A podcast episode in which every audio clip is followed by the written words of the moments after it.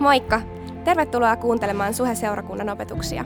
Me toivotaan, että näistä on hyötyä sun elämässä ja arjessa. Muistathan, että sä oot myös aina tervetullut meidän sunnuntaitilaisuuksiin Kalliossa ja Tikkurilassa. Lisätietoa Suhesta ja Suhen sunnuntaista löydät osoitteesta www.suhe.net.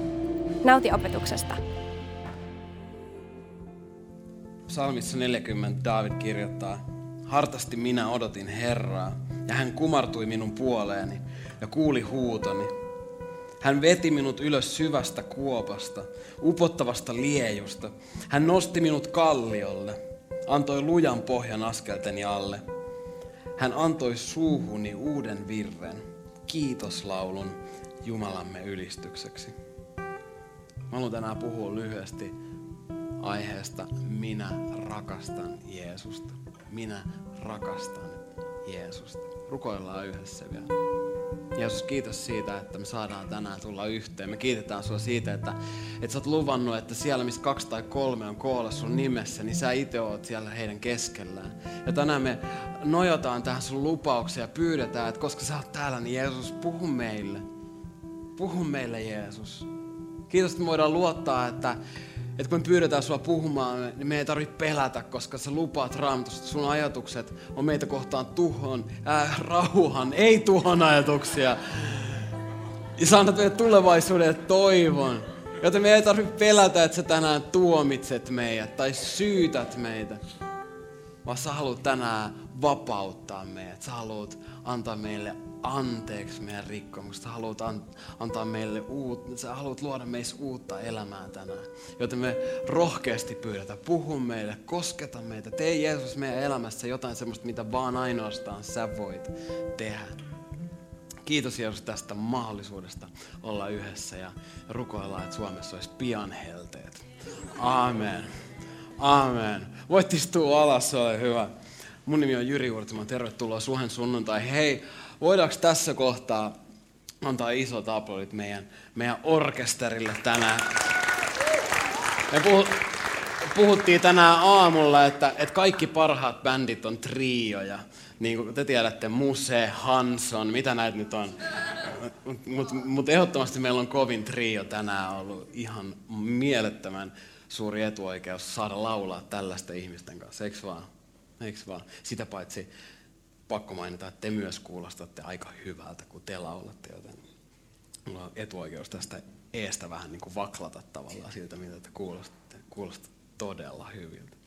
Me jatketaan tänään sarjaa, jonka Jaska aloitti viime viikolla otsikolla Miksi laulamme? Me, me siis puhutaan siitä, että miksi me lauletaan seurakunnassa. Ja, ja Jaska teki viime viikolla aika lailla perustavanlaatuista työtä. Joten jos sä et ole kuullut Jaskan puhetta viime viikolta, niin mä suosittelen, että me SoundCloudiin, eti sieltä suheseurakunta ja kuuntele viime viikon opetus, koska, koska me tänään me tullaan jatkamaan suoraan siitä, mihin Jaska jäi. Mä haluan tänään nimittäin puhua hetken verran rakkauslauluista. Mä haluan puhua rakkauslauluista. Eiks, mä en tiedä, kuinka paljon sä oot miettinyt rakkauslauluja, tätä koko, koko, koko musa, musajuttu, mutta on mielenkiintoista se, että et jatkuvasti joka vuosi, käytännössä joka kuukausi, ellei joka viikko maailmaan työnnetään uusia ja uusia lauluja, joiden keskimmäinen aihe on, on rakkaus. Ja, ja siinä mielessä me ei olla seurakuntanakaan kauhean jotenkin eri, erillään tästä, tästä, tästä jutusta, vaan jos sä oot huomannut, niin itse asiassa seurakunnassakin me lauletaan rakkauslauluja. Me lauletaan meidän rakkauslauluja Jumalalle. Ei mikään kauhean omaperäinen veto sinänsä, jos rakkaus on koko maailman yleisin laulujen aihe. Mutta ootko koskaan miettinyt miksi? Mistä johtuu, että, että just nyt nimenomaan rakkaus on koko maailman yleisin laulujen aihe? Johtuuko se siitä, mitä Paula Vesala niin ehdottaa, että et, et, koska rakkaus myy? Ja siinä on monen laulun syy, koska, koska maailman lopusta tehdyt laulut ei myy ihan niin paljon. ei soi radiossa kauheasti, koska mitä diipimpää, sitä kriipimpää. Jengi, jengi ää, miten se meni, Jot, jotain Anyway, anyway, jengi nahistuu, mitä enemmän ne ahistuu, oli, oli se yksi.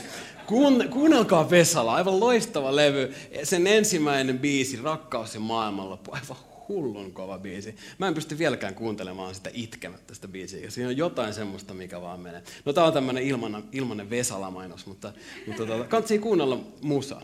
Mutta mielenkiintoista, miksi just rakkauslaulut, miksi just rakkauslaulujen aiheena?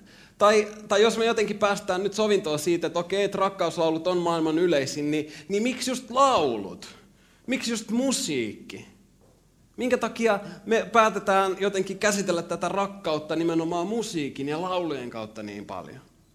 Mä ajattelen, että ehkä se voi johtua siitä, että koska rakkaus on tämmöinen niin käsittämättömän suuri konsepti, joka sisältää kaiken mahdollisen tunteiden kirjon, niin voi olla, että, että meille ihmisille on jotenkin luontevinta kokeilla ilmasta ja käsitellä rakkauden iloa ja tuskaa ja onnellisuutta ja lohduttomuutta jotenkin sävelin ja sanoin. Ja ehkä, ehkä siinä on jotain, jotain koska, koska rakkaus, samoin kuin musiikki, koskettaa meitä jostain todella syvältä. Ja mä tänään haluaisinkin väittää, että me lauletaan, koska me rakastetaan. Me lauletaan, koska me rakastetaan. Tai itse asiassa tänään haluaisin vielä pukea se vähän eri sanoihin. Mä haluaisin sanoa, että, että me lauletaan, koska mitä muutakaan me voidaan. Me lauletaan, koska mitä muutakaan me voidaan. Jos sä oot tänään täällä ja sä et pidä laulamisesta, sä ajattelet, että sulle ei ole sävelkorvaa, sä vihaat laulamista, tai mitä tahansa, sä ajattelet, että laulaminen on nössöille ja, ja tytöille. Mutta, mutta, mutta sä voit ajatella niin, että, että, että ja kaikille kalliin hipsteripojille. Ei, mutta että jos, jos sä et pidä laulamisesta, niin sä voit tänään ajatella, että, että, että sun kohdalla laulaminen on sitä, että sä kuuntelet musiikkia. Että sä elät mukana sitä kautta, että sä kuuntelet niitä sanoja ja annat niille sun, sun sisällä oleville tunteille jotenkin niin ilmaisun niiden sanojen kautta. Mitä sä kuuntelet? Sä osallistut kuuntelemaan. Tai jos sä kuulut siihen neljään prosenttiin maailman väestöstä, joka kärsii amusiasta, eli täydellisestä kyvyttömyydestä nauttia musiikista, niin ota sekin ihan ei mitään hätää, kiva, että oot täällä ja me tarjotaan sulle ää, kakkukahvit launchistilaisuuden jälkeen ja lohdutetaan sua. Mut kiva, että oot täällä. Mutta me lauletaan, koska mitä muutakaan me voidaan. Evankeliumissa me löydetään tilanne, jossa Jeesus muuttaa yhden ihmisen laulun aivan täysin. Ja se löytyy muun muassa Markuksen evankeliumista luvusta 1. Ja sieltä jakeesta 40 eteenpäin. Me voidaan lukea se yhdessä, jos sulla ei ole raamattua mukana, niin me löytyy screeniltä tämä kohta. Myös voit lukea sieltä, sieltä mukana. Mutta täällä on tämmöinen tilanne, jossa Jeesuksen luot tuli spitaalinen joka lankesi polvilleen, pyysi häneltä apua ja sanoi, jos vain tahdot, sinä voit puhdistaa minut. Jeesuksen kävi häntä sääliksi. Hän ojensi kätensä, kosketti miestä, kosketti miestä ja sanoi, minä tahdon, tule puhtaaksi. Tauti lähti miehestä heti ja hän tuli puhtaaksi.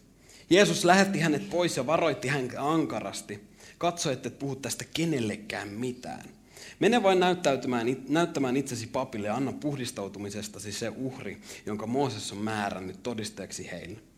Mutta lähdettyään sieltä mies alkoi joka puolella kuuluttaa ja levittää tietoa tapahtuneesta niin, että Jeesus enää voinut julkisesti mennä yhteenkään kaupunkiin.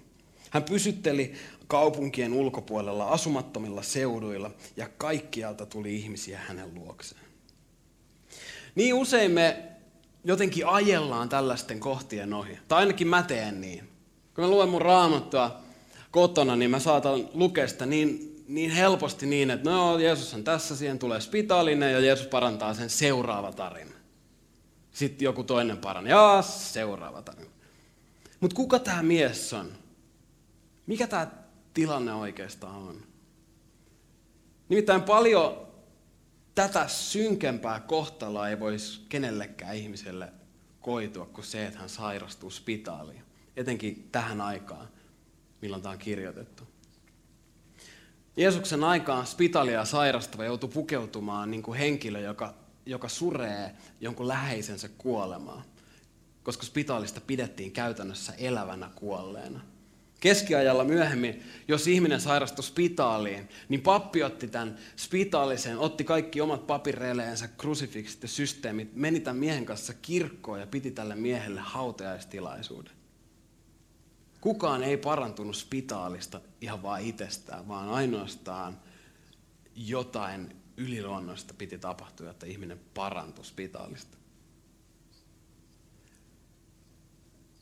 Juutalaisen lain ja juutalaisten tapojen mukaan tästä spitaalisesta piti pysyä jatkuvasti muiden ihmisten kahden metrin päässä, koska tämä tauti tarttuu niin helposti kosketuksen kautta. Ja jos sattu käymään niin, että, että täältä spitaalisen suunnalta sattu tuulemaan, niin silloin hänestä piti olla 45 metrin päässä.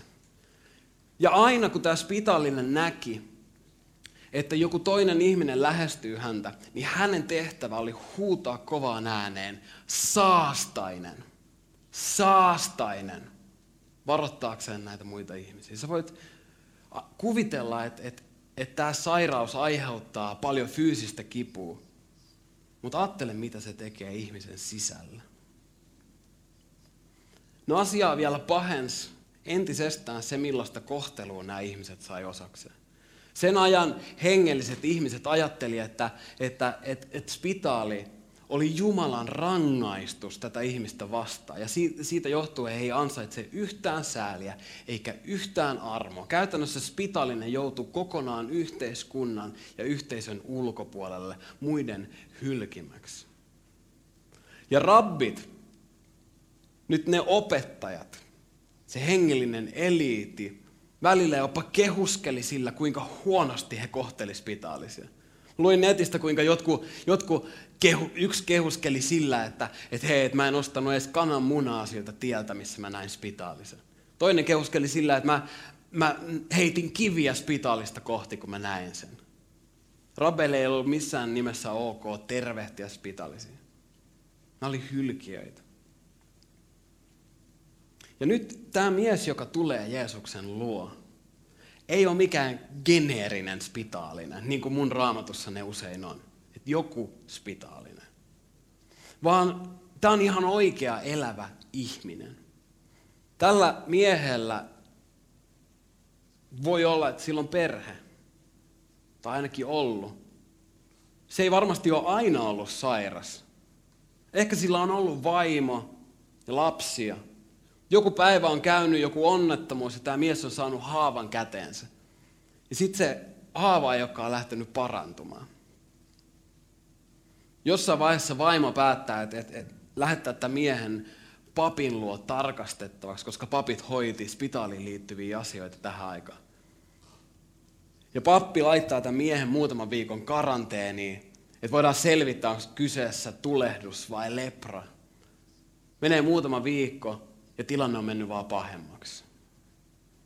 Ja tämä pappi julistaa tälle miehelle, että sulla on spitaali. Tästä päivästä, tästä hetkestä eteenpäin, sä et saa enää koskea kenenkään, eikä suhun saa enää kukaan koskea. Sä et saa käydä edes halaamassa sun vaimaa hyvästiksi.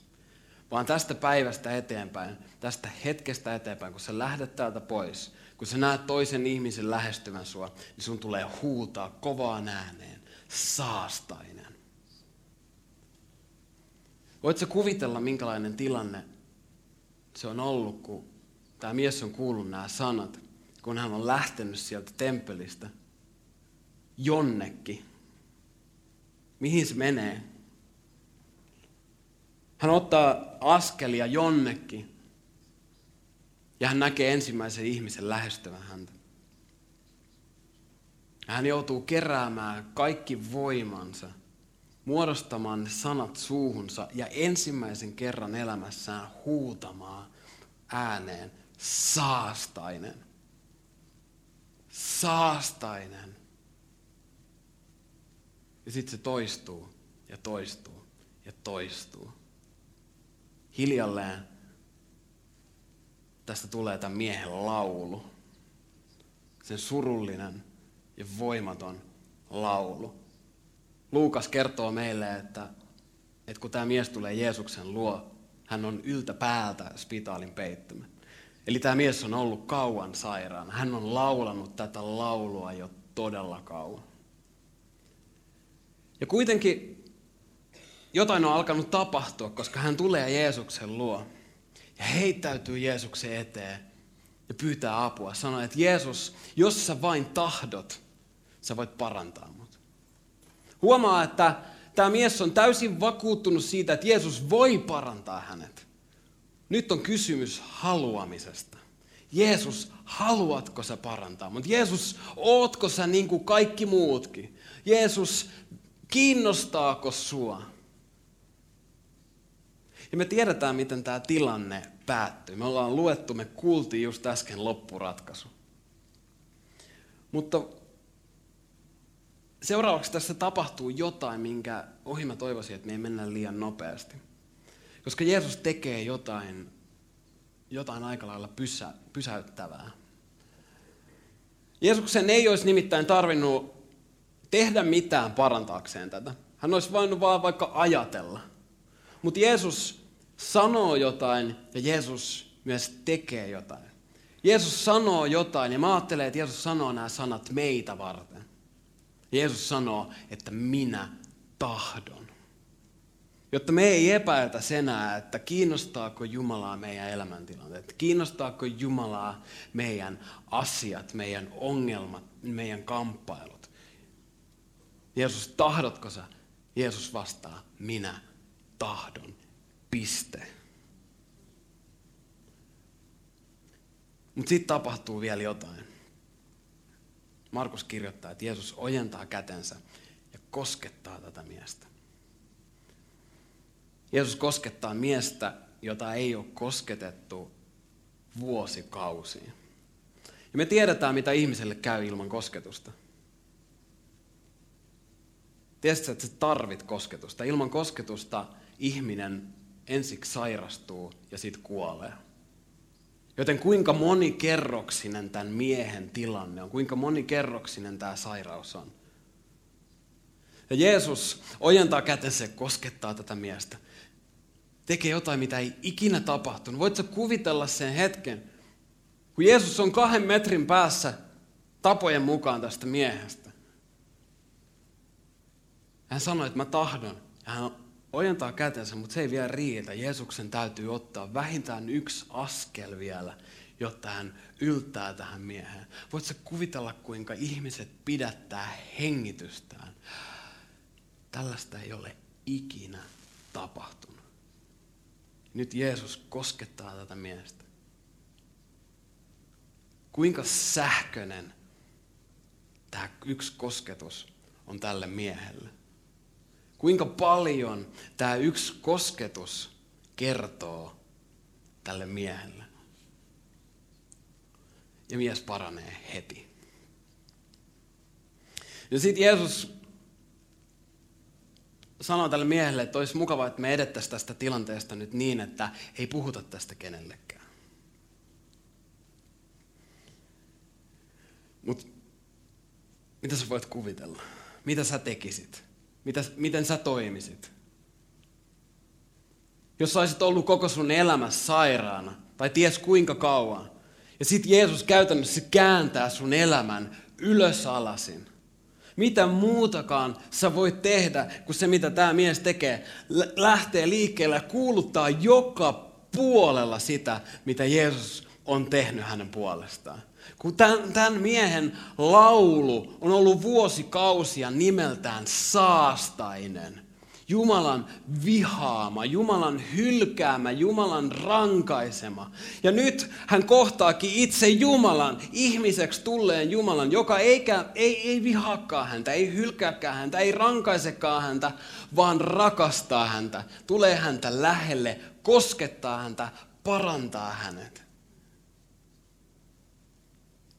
Ja tämä mies saa täysin uuden laulun. Saastainen muuttuukin rakastetuksi, vapaaksi, puhtaaksi. Mitä muutakaan tämä mies voi tehdä kuin laulaa. Kun hän saa täysin uuden laulu. Mä mietin, että tuliko tästä miehestä se, joka, joka kun se saa taas uudestaan mennä paikallisseurakuntaan, niin tuliko siitä miehestä se, joka laulaa kaikkein kovimpaa siellä synagogassa rakkauslauluja Jumalan kunniaksi. Me ei tiedetä, mutta, mutta, mutta, mutta Jeesus muutti tämän miehen laulun täysin. Ehkä se laulo, laulo niitä, niitä, niitä psalmin 40 sanoja. Ehkä se ymmärsi nyt, mitä tarkoittaa kun David kirjoittaa, että hartaasti minä odotan her, odotin Herraa, ja hän kumartui minun puoleeni. Hän kuuli huutoni. Hän veti minut ylös syvästä kuopasta, upottavasta liejusta. Hän nosti minut kalliolle, antoi lujan pohjan askelteni alle. Hän antoi suuhuni uuden virren, kiitoslaulun Jumalamme ylistykseksi. Mä uskaltaisin väittää, että tämä kiitoslaulu on rakkauslaulu jota ei voi olla laulamatta. Ja tämän laulun nimi on Minä rakastan Jeesusta. Minä rakastan Jeesusta. Onko sulla samanlainen kokemus kuin tällä spitaalisella miehellä? Onko Jeesus muuttanut sun laulun? Onko se koskaan sanonut Jeesukselle, mä rakastan sua.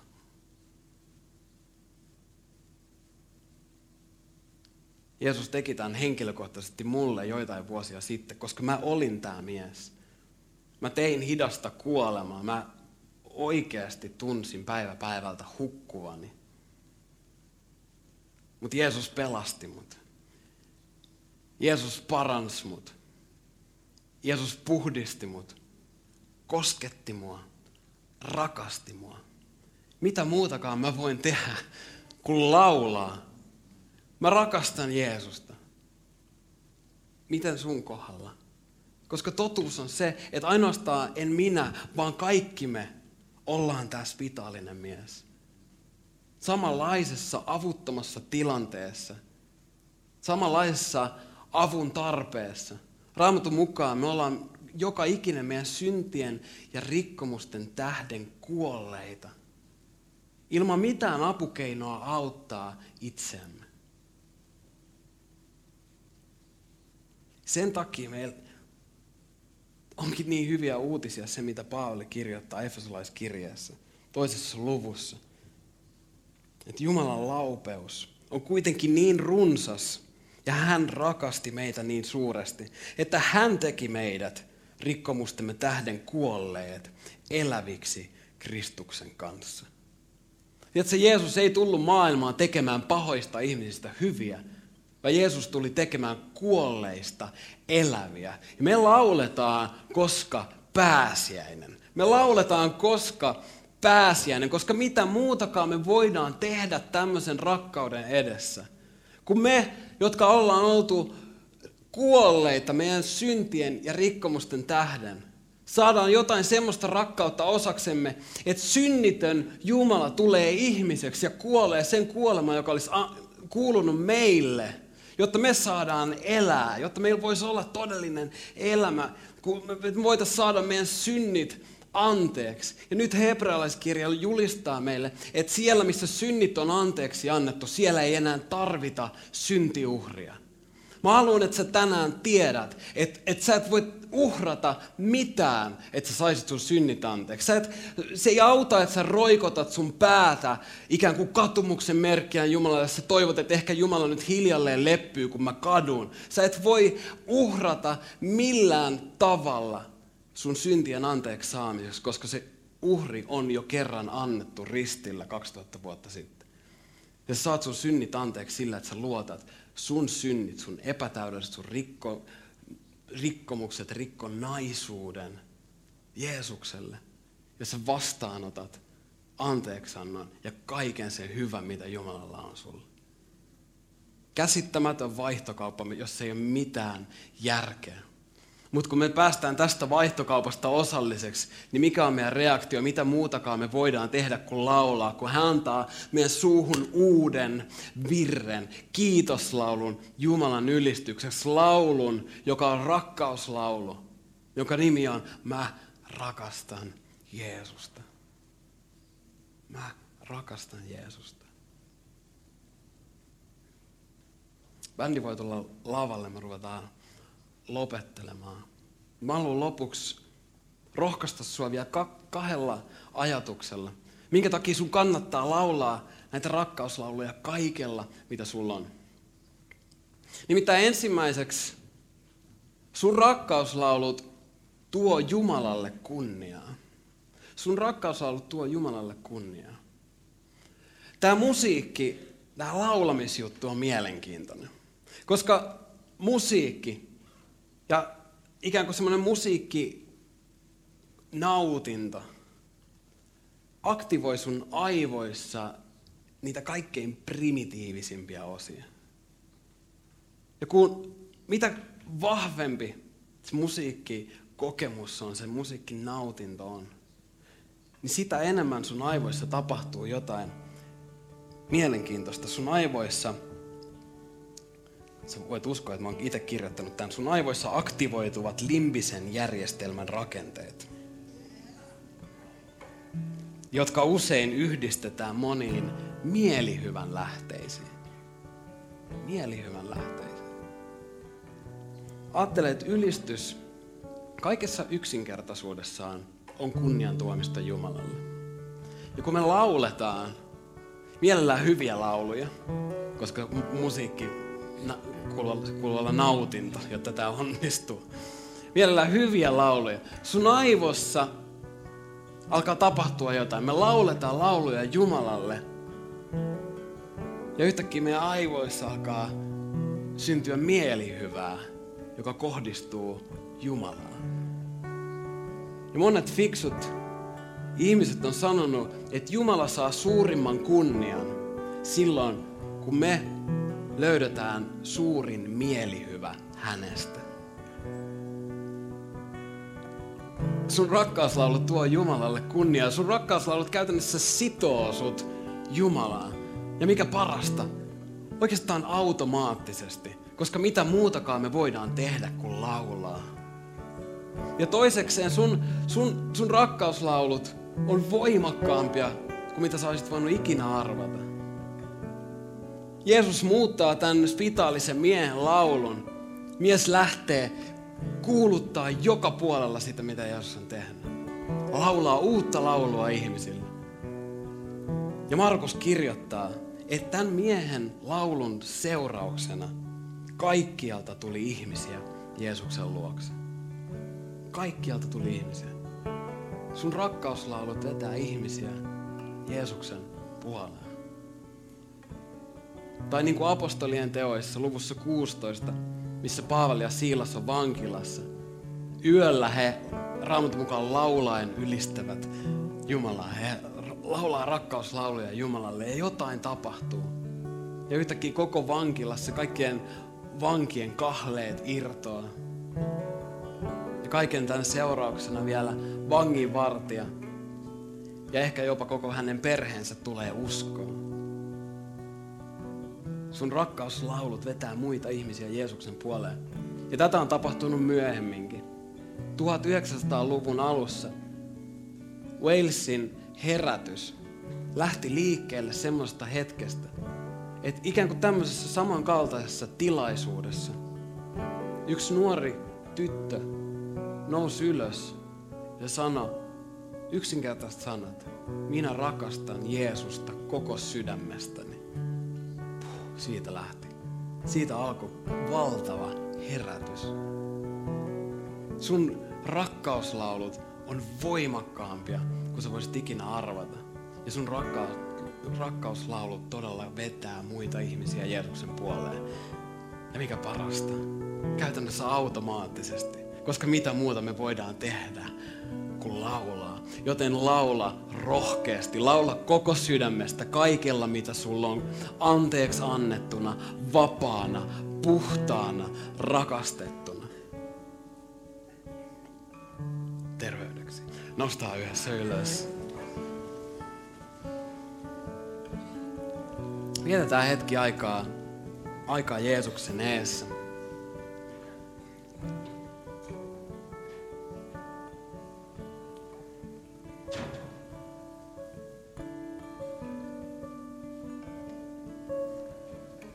Jos sulla on tämän spitaalisen miehen kokemus, että Jeesus on kohdannut sut, hän on tehnyt sun elämässä jotain, jotain mullistavaa. Sä tiedät, että sä oot saanut sun synnit anteeksi. Hän on pelastanut sut. Mä haluan kutsua sua, rohkaista sua. Jos sä et ole koskaan aikaisemmin, niin ehkä tänään voi olla se päivä, kun sä voit kuiskata. Vaikka nyt saman tien, sä voit kuiskata Jeesukselle, että mä rakastan sua. Mieti sitä, mitä hän on tehnyt sun elämässä. Mä rakastan sua.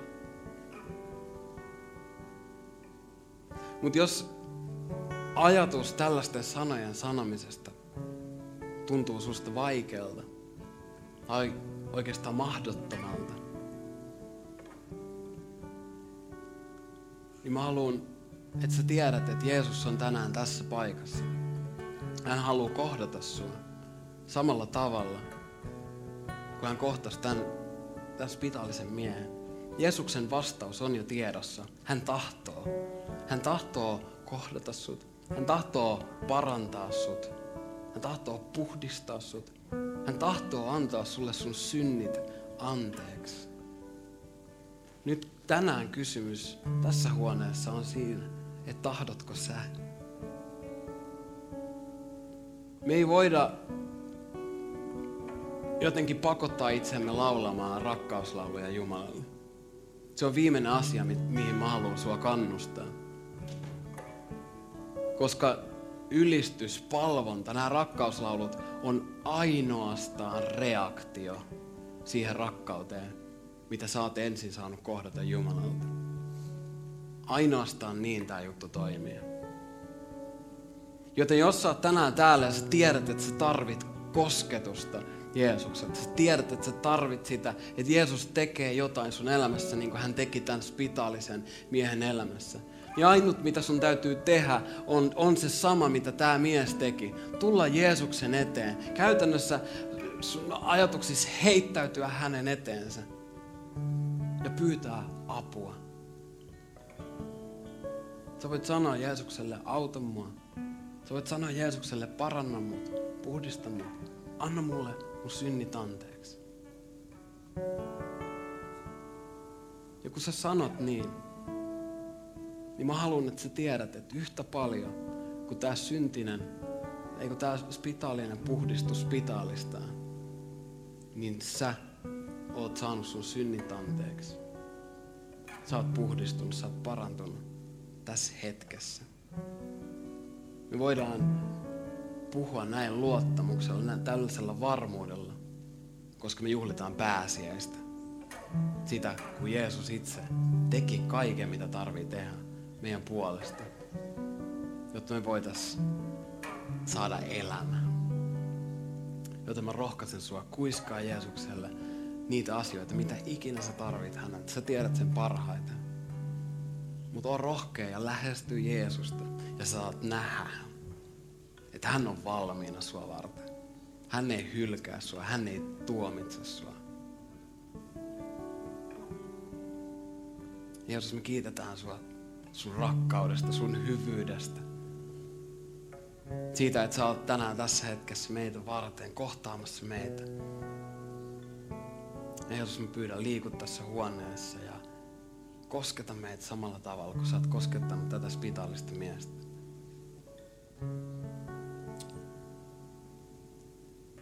Jeesus, me rakastetaan sua.